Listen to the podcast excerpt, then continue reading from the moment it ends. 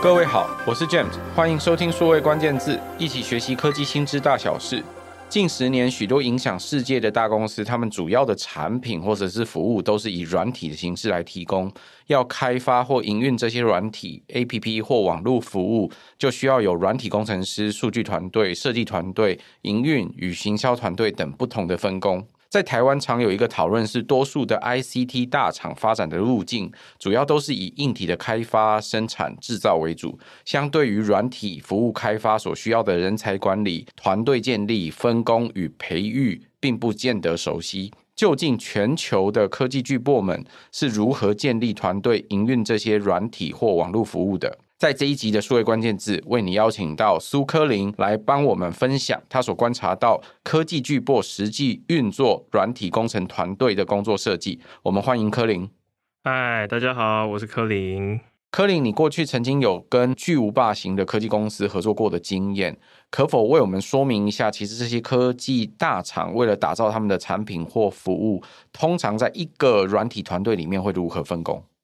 呃，我们一般就是会把团队分成工程师、呃，engineering manager 跟 product 或是 program manager，取决于就是你的产品是什么形态。如果你很靠近呃 end user 的时候，那就会是 product manager。如果你的产品是很靠近就是公司内部的各种团队，比如说就是在工程系统上就会有各种不同的系统负责团队。那就会有一个 product manager，他是负责去看这个所有的不同的团队分别在做什么事情，然后来同整想出一个比较好的计划。所以在一个团队里面，事实上可能会有软体工程师的角色，也会有 engineering manager，也就是我们所谓中文里面叫做工程经理的角色。然后随着这个产品或服务的不一样，如果这个产品是更靠近终端的消费者的各种产品，我们可能叫它 product manager，就是我们中文所翻译的产品经理。可是如果他做的是比较靠近软体服务各种不同的核心服务等等相关的，他可能叫做计划经理，也就是所谓的 program manager 咯。对。那这两个就是 program manager 跟 product manager 分别，主要于是在它的 shipping 的周期是不一样的。如果是 product 的话，因为它 release 给 n user 嘛，那我们会有一个周期是在确保很多不同的问题，比如说法务啊，然后或是使用者界面啊，然后他们还要做一些 A/B testing。去看说哦，各种不同的流量，然后呃，比如说各个地区不同的 user 进来，会有不同什么样的反应，再来做 ship。所以它这个一般来讲，它 ship 的周期会拉的比较长，不会那么频繁。所以它是 product manager 去负责，就是想哦，这个东西呈现给 user 的时候长什么样，而且这个东西呈现出来要是看起来好的。那相对于来讲，program manager 它就是跟刚刚 product manager 是反过来的，这些东西它通常 ship 给内部的人，所以它不需要要求到非常完美的状态。而是说，哦，因为是内部的，所以他们也有很多人可以有能力去处理各种不同的小细节，比如说一些 edge case，那他就会呃，release 的周期会相对来讲比较快，所以他是持续性的一直在看说，哦，这个产品跟不同的团队他们的怎么变化，比如说你今天 ship 了一个 feature。那这两三个 team，他们也一直在 ship feature，所以你会发现说，你 ship feature 其中用到一个东西，它可能某一天它就被淘汰掉了，被 deprecate 掉了。那这时候作为一个 product manager，你刚刚说的计划经理，他就要去看说，哦，有没有这种可能性发生？他是需要一个协调性很强的人，会去看各个团队他们自己的计划是什么，然后加上你们团队计划是什么，把这些计划加在一起，然后形成一个更大的计划。对于提供网络服务或者是产品的，尤其是面对终端消费者的产品的朋友来说，我想在分工的上面有常常会听到一个词叫做上版，或者是在不同的软体交付的过程里面会叫做不同的版本别，我们会更新某一个版本。刚刚柯林提到的这一块，呃，如果你是面对到更靠近产品或相关的服务的人，你在做这个产品周期的更新的时候，你可能是以一版一版或一个版本一个版本在推送。更新对于消费者来说，他最终要看到的是一个相对成熟的产品。如果大家在使用各种不同的软体服务，譬如说你手机上的这些作业系统来说，它都是一个版本一个版本的更新。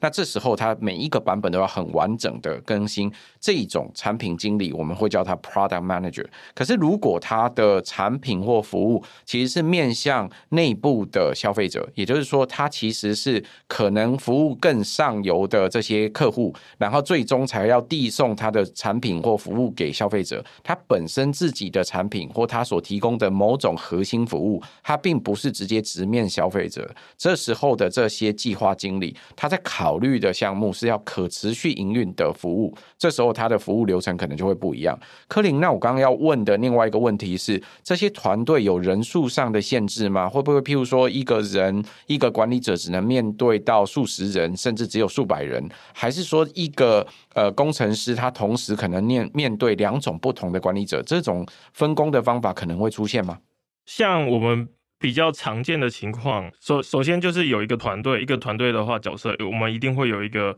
所谓的 EM Engineering Manager 出现，然后再来第二个就是会有一个。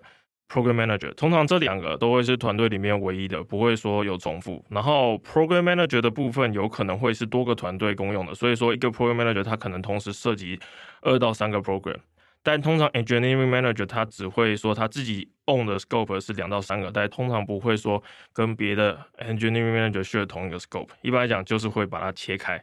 那这两个是团队里面唯一的，然后剩下才会是都是工程师的组合。所以这个组合有可能是比如说十个人。然后有一个 EM，然后一个 PM，然后再来就是比如说八个，以十个人团队为例，那就是有八个 engineer 在这里面。小一点的，就是可能从五个人，所以可能三个 engineer 加上一个 EM 一个 PM。大一点到二十八个 engineer，然后加上一个 EM PM 都会有。那比较大的出现的时候，其实并不会说哦，我一个 engineering manager 就会直接去管这二十八个人怎么去开发东西。这时候中间就会出现一个角色叫做 tech lead。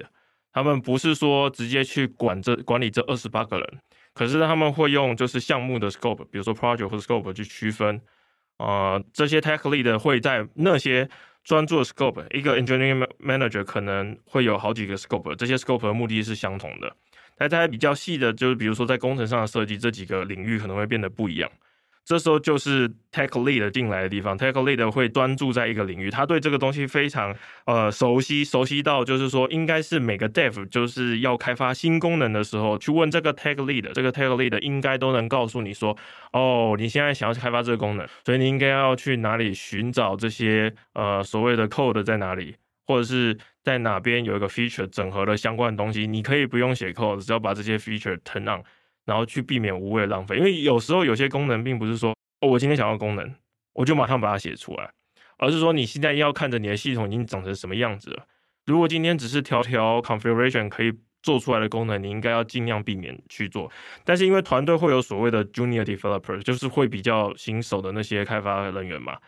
他们就可能会不知道这个情况。那 tech lead 的出现，因为他很熟悉，他基本上对这个 scope 是经手过了所有 feature 的开发，甚至是维护，所以他就可以告诉你说，哦，你这功能其实不需要去真的把它开发出来，你其实只要把旧有的，比如说 A、B、C 三个 flag，然后把它们一起打开，或者是用不同的组合改成不同参数。然后就可以把这个功能实现，那他们就必须要有这个角色可以去告诉那些 junior 开发说，哦，你其实不需要把这个功能做，不然会浪费很多时间在写一些重复的 code 上面。所以团队里面除了会有新手、有老手，会分成也许小到只有个位数，多到可能是十位数甚至上百。同时，工程师可能会面对到一个工程经理跟一个计划经理的角色。那工程经理跟计划经理，他的工作职能会有哪些不一样吗？工程经理他通常就是对的是这些工程师，也就是说，他基本上我们一般来说，他就是你的老板啊。，PM 不会是你的老板，但是工程经理会是你的老板。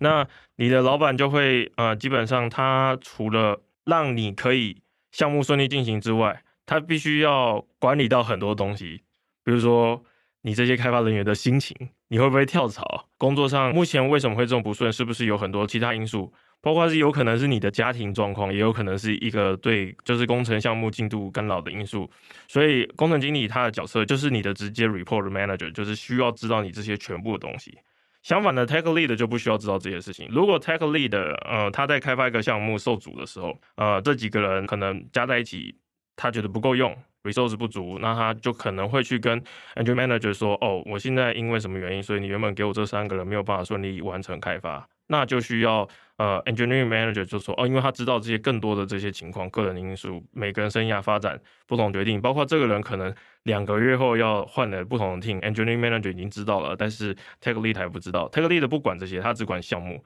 所以这时候，engineering manager 就是去给这些 resource，如果 resource 不够，他会再调配不同的 resource 给 tech lead。tech lead 只管说这个功能要怎么去开发完成，他并不管说这些人他心情怎么样，或是这些人就是为什么开发不顺。他想的就是说这个项目有需要哪些环节才能完成，这些环节你不能完成，我就去找 engineering manager 再调入更多的资源来把这些环节完成。他 care 的是环节，engineering manager care 的是团队。就是这个是由人组成团队，这些项目只是这个团队的一部分，他管的是这个全部。但是 Tech Lead 只去管理这些项目的部分，让这些项目可以顺利推进。那听起来 Tech Lead 也就是呃这些推进项目的这些管理者，他们其实跟 PM 就是所谓的 Program Manager，所谓的计划经理，他的沟通或者是他要完成某些计划会更有关系咯。对，所以一般来讲。以 PM 的角色来说，他会同时去跟工程经理、跟 Tech Lead 的沟通。PM 其实主要就是要了解资讯，了解各自不同团队的资讯落差，然后去弥补那个落差，来让工程顺利进行。但他需要有两个颗粒度的东西，一个就是大的，就是说 Engineering Manager 需要告诉你说这个团队方向是怎么样。如果你今天要做东西不符合这个团队的方向，那当然 EM 就有可能会去拒绝，或者是呃想办法把这个加进来。那 Tech Lead 是会让呃，PM 告诉他说：“哦，一个东西的可行性是什么？当他今天确定 scope 就落在这个 team 上面的时候，他需要知道可行性。那可行性可能不一定是因为 EM Engineering Manager 他管理的范围比较广，他不一定知道很多细节跟实际上的困难度是什么。这个时候他就会直接 sync 到 Tech Lead 去了解说：哦，实行这样的东西大概需要什么？所以这时候需求就会出来，然后 PM 跟 PM 之间就会把这些。”需求拿去跟好几个 team 沟通，看看谁能完成这样的细节。在早期的阶段，就是说把这些需求丢出来，然后看看有谁是可以帮上忙的。实际上进行的时候，就要知道说，哦，这些东西、这些需求需要花多少时间去完成它。这是 PM 的主要角色。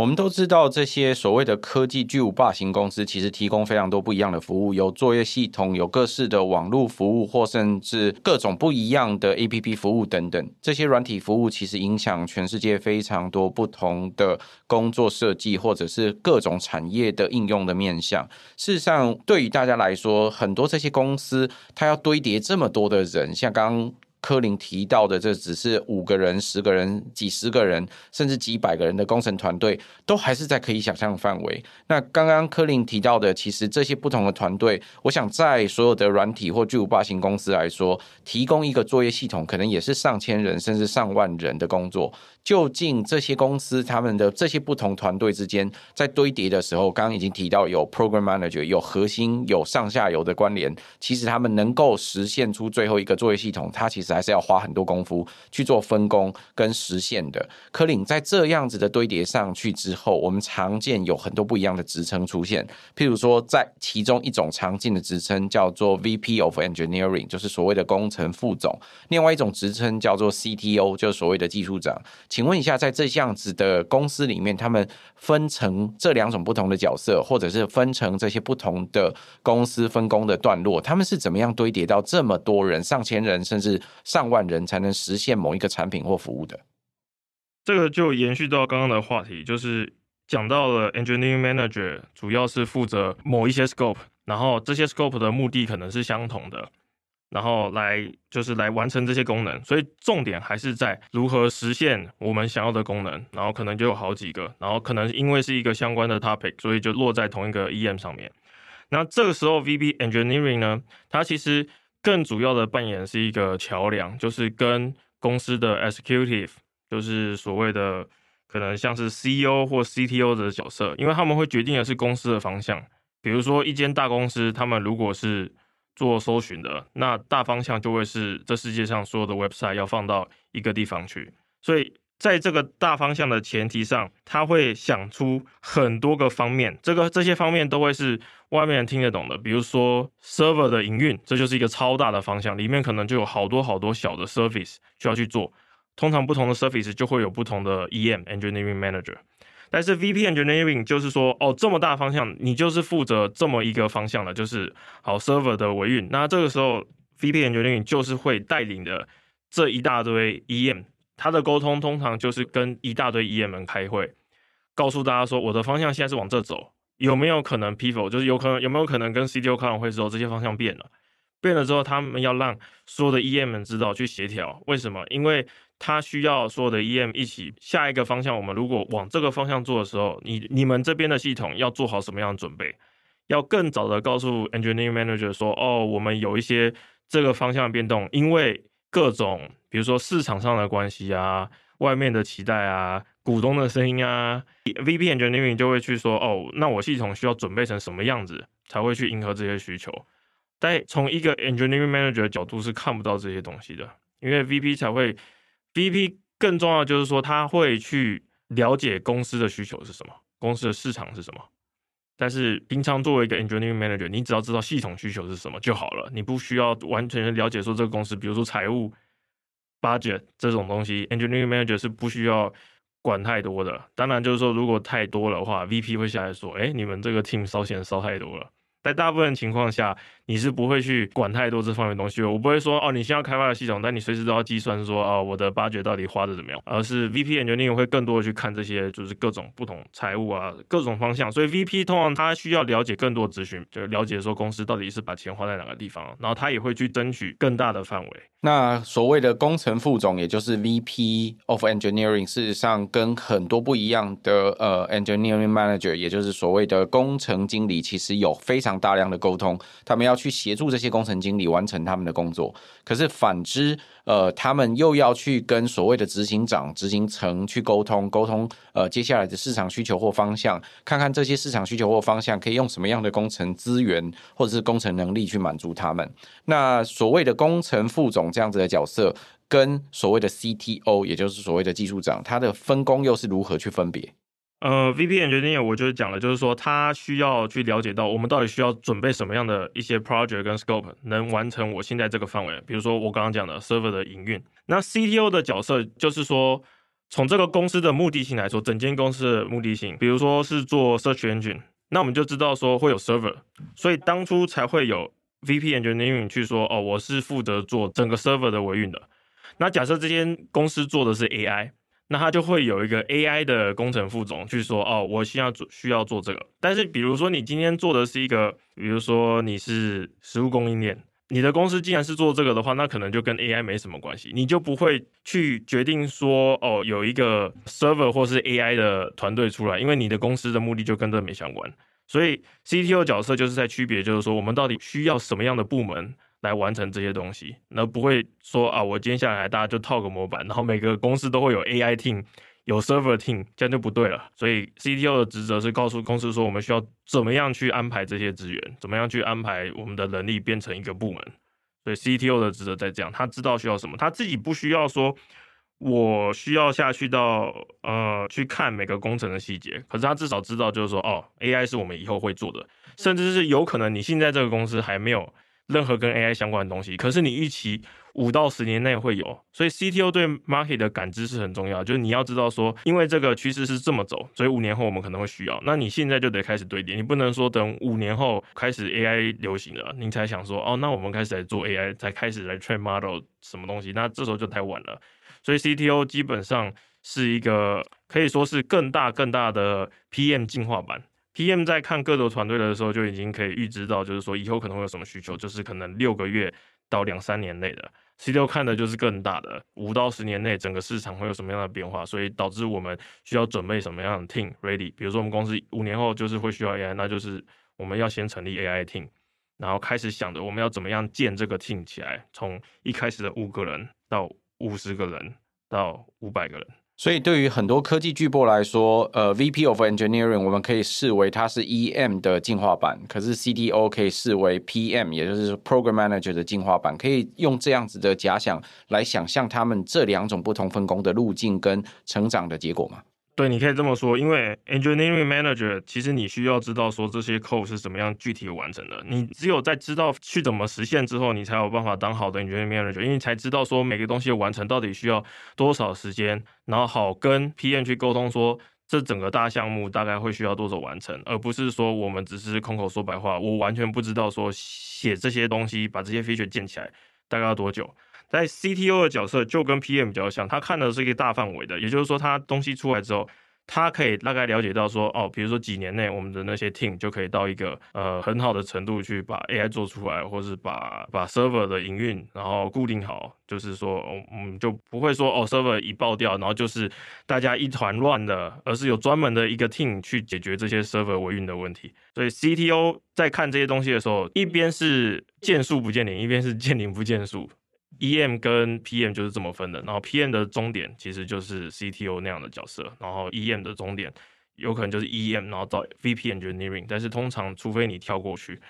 不然的话，一般来讲终点两边的终点是不一样的。柯林，我另外一个常见到在市场上会被讨论到的问题是跟开发还有维运有关。一方面，呃，有些人可能比较擅长做开发型的工作，譬如说一个演算法或一个相关的框架，或甚至一种服务的产生的这整套流程的这个开发。有一些人比较擅长维运的工作。那在这十年里面，其实有另外一种软体工程相关的讨论是，开发跟维运到底应该要或不应该要放在一起。甚至现在有一种新的工作产生是开发及维运，叫做 DevOps，英文叫做 DevOps 这样的工作，在这些科技巨擘里。里面他们的分工方式也是有开发跟维运分开或合起来的方法吗？常见。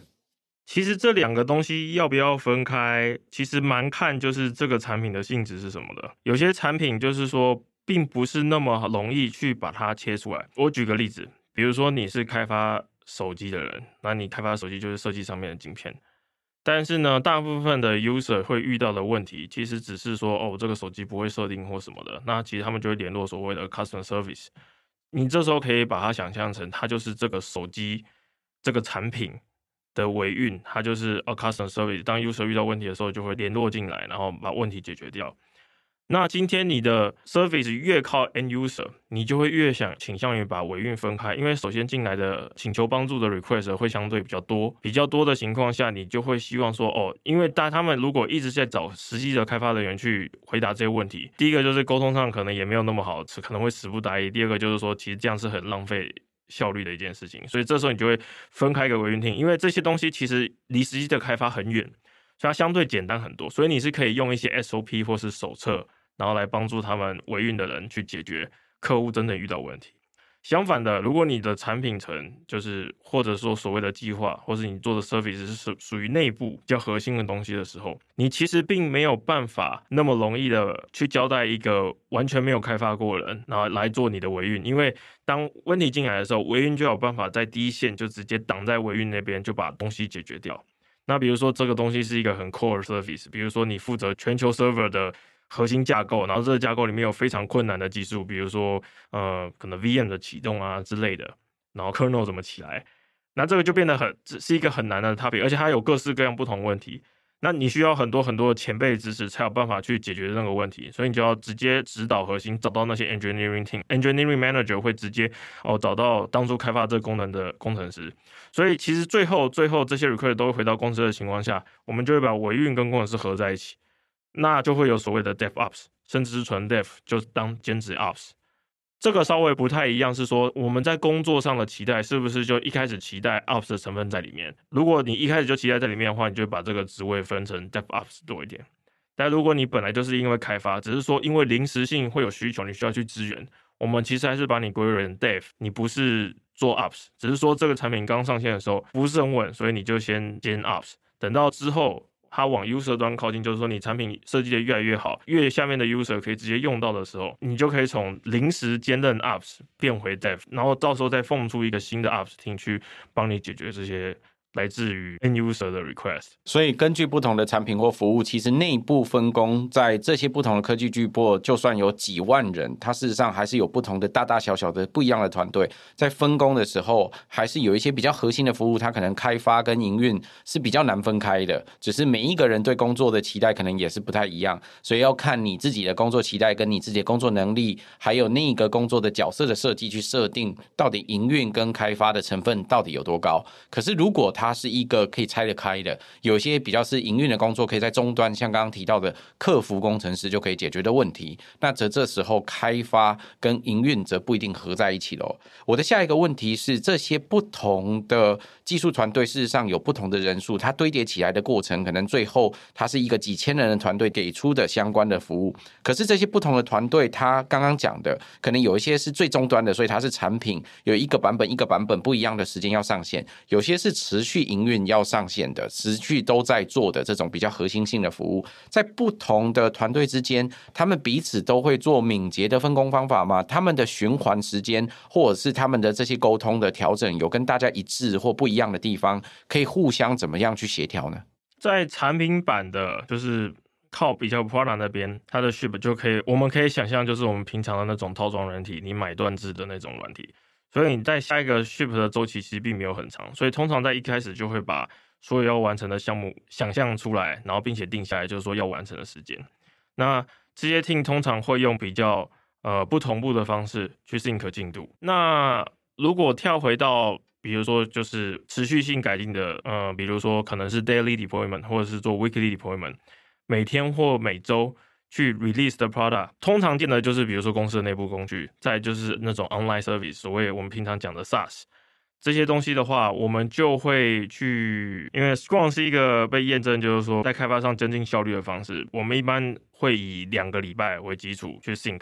呃，我们这两周内每个人时间是什么？这这个东西其实还很多，并不只是说啊、呃，我每这两个礼拜要做什么。我们要用小时先把就是每个项目大概会需要花到的时间算出来，然后再就是有些团队成员可能请假啊，那因为我们需要持续性的 ship 嘛，所以两周两周为单位去决定什么东西要被丢出去。那今天比如说能开发这个东西的能力。呃，这两周请假了，那我们可能我们就要在这两周就能确定出来，所以我们必须要很明确的看到说，哦，这个人的时数在这两周是归零了，所以我们没有办法把这个数字放进来。那有些工具是可以帮助你看到这个，你会看到说每个人，我们一般会假设一个人一天可以工作五个小时，八个小时是期待你出现在办公室的时间。在正常来讲的话，如果以写 code 来说，实作功能，我们只会规划五个小时，这五个小时包含的不止写代码，还有包含开会沟通的成本。然后跟就是做一些设计，比如说，并不是说你是不是设计师就不用设计，你在做东西之前，你都要去做适当的设计，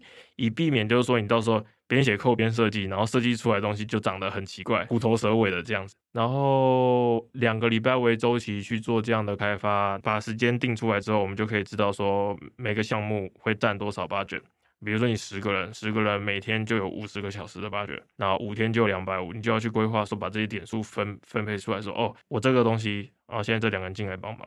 然后是不是可以完成？再就是还有人月神话嘛，并不是说两个人就变成这十个东西就可以马上吃完，这两个人东西合作程度是如何，也要他们，比如说这个这个小项目就是说这两个人完成，他们两个就要给出一个合理的这可以完成时间，所以我们本来预计这东西十小时，但是这东西两个人帮忙可以比较快。那我们也不能假设就是说，哦，因为十个小时两个人帮忙，那你就是一天，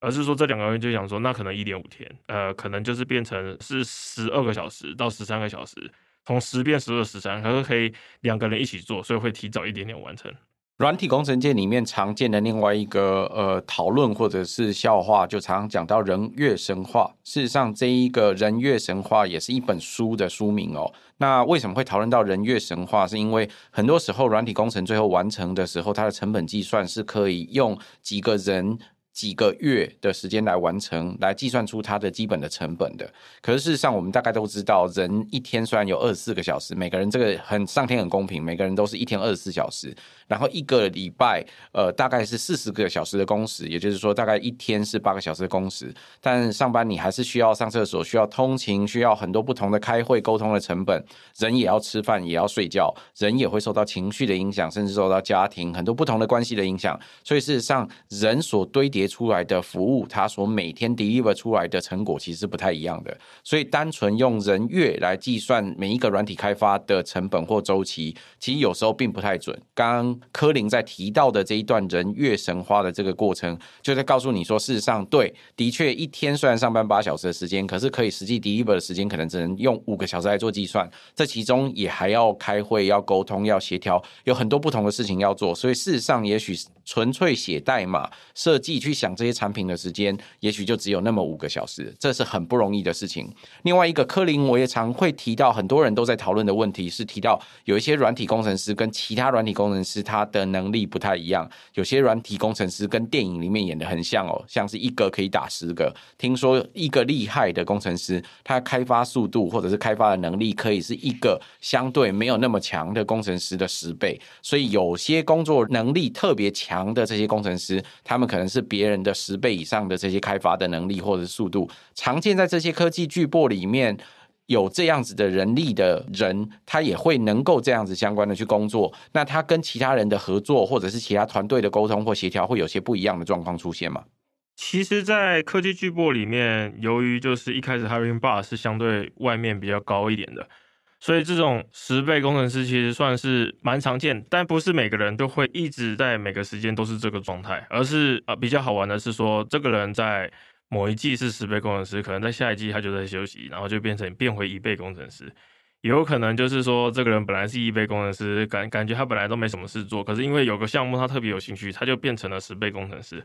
这种例子其实比较在我们实际上每天的 work 上面看见，就是说哦，这个人在这个项目上特别强，然后他一个人我、做的事情就可以抵好几个人。但是以公司的角度来讲，的确就会去适当的分配这个东西。比如说哦，他他其实不需要每个人在随时都在一个十倍的状态。我们先假设十倍是一百趴好了，这个人就在输出他一百趴的能力，然后再做实际上工作。但是呢，这个东西就是刚刚前面讲 engineering manager 其实需要兼顾到的部分。他必须让这个团队一直留有余力，因为我们还不知道 engineering manager 每次去跟呃所谓的工程副总开会的时候，会有什么新的需求，从 CTO 观察来市场趋势啊，然后就得出来，就说哦，那我们临时需要做这个东西才能抢下这个市场。比如说大家可能记得就是呃什么 OpenAI 出的那天，然后就是很多人就发现哦，怎么突然 AI 变这么进步了？那这时候我们就突然一大堆人突然说啊，那我们要用 GPT 的 model，然后去做一些事情。那如果你本来的团队都十倍的在做很多其他的事情的时候，你就完全没有任何的余韵去做这些事情的开发。那如果你比如说你有留三到四个人，然后他就是。那个时候就是在做一些简单的东西，一方面也是让他们休息，然后就是让他们可以持续的前进。第二方面就是说，哦，我现在这个需求一进来了，好，那我就可以指派这些现在没有在做那么多事情的人，然后去变成十倍工程师来开发。所以我觉得能进科技巨擘，一般来讲他们都有很强的能力，只是说这个能力现在没有发展出来而已。所以我们其实常常会看到比较。Junior 的开发者其实会在那边互相比较说，哦，这个人 PR 都发很少。可是其实那些人也不是说 PR 发很少，他其实就是说，哦，他平常在看很多其他东西，各种不同的方向，然后学各种不同的新的技术。然后有一天需求来了啊，刚好跟他就是闲暇没事的时候学的东西呃有关，那他就突然来了兴趣，他就突然变成十倍工程师把这些项目完成，这都是很常见的状况。所以很多人会笑，就是说很多科技巨波是养老院嘛，就是很多养老的公司，它其实不是这个样子的。他们啊、平常的任务就在于，就是没有在做积极开发的时候，他就是会去带领新人啊，把知识传递给新人，然后甚至是去看有没有什么地方大家正在忙着开发的时候没有看到，他可以去把它捡起来，然后做。然后，所以其实不管是 Junior 或 Senior 都会有这样的情况出现。有些人可能是他很会一些别的技术，只是说现在他用不到，所以他就在那而已。但我们其实并不会说哦，因为它看起来很闲，我们就把它塞满状况，而是说真的等到需要来的时候，Engineering Manager 其实是知道说哦，我们我们 team 上面就有这么样一个人才，所以我现在可以把这个东西丢给他，适当的去分配整个 team 的 loading，而不要让整个 team 就一直在满载的状况。软体或网络服务都是一群知识技术人所堆叠起来的工作。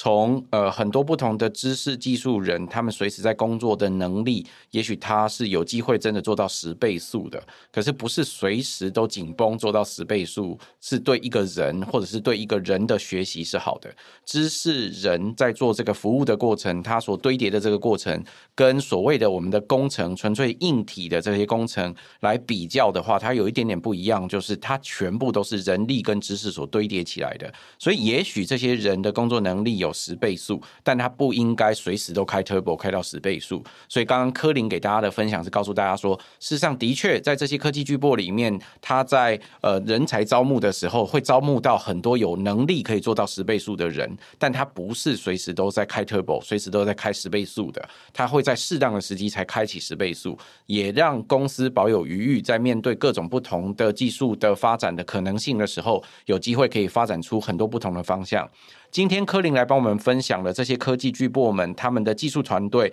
在无论他从十人、百人、千人到万人的这些过程当中，怎么样去分工的。他提到一个团队里面可能分成开发者、分成产品经理或计划经理。还有分成叫做工程经理等等三种不同角色跟职位，等到他们升到高层的时候，可能分别称作工程副总或者是技术长等等不同的位置，在不同的公司里面，他们的分工组成也会不太一样。他也提到这些团队在沟通的过程里面，随着不同的角色或分工，可能在开发跟营运之间有不一样的可能性。特别谈到在做循环的过程当中，随着不同的开发或者是沟通的过程里面，会有不同的团队。对，采取不同的循环周期来做相关的开发跟沟通，希望最后都能够保有余裕，然后让这些科技巨擘在面对技术堆叠或技术发展的过程当中，都可以随时扮演到这些软体或网络服务更好的角色。今天很谢谢柯林为我们分享，不客气的，也很高兴可以来这边分享，也谢谢各位在线上收听。如果有机会，请帮我们多多转发宣传，五星好评。我们下周再会，拜拜，拜拜。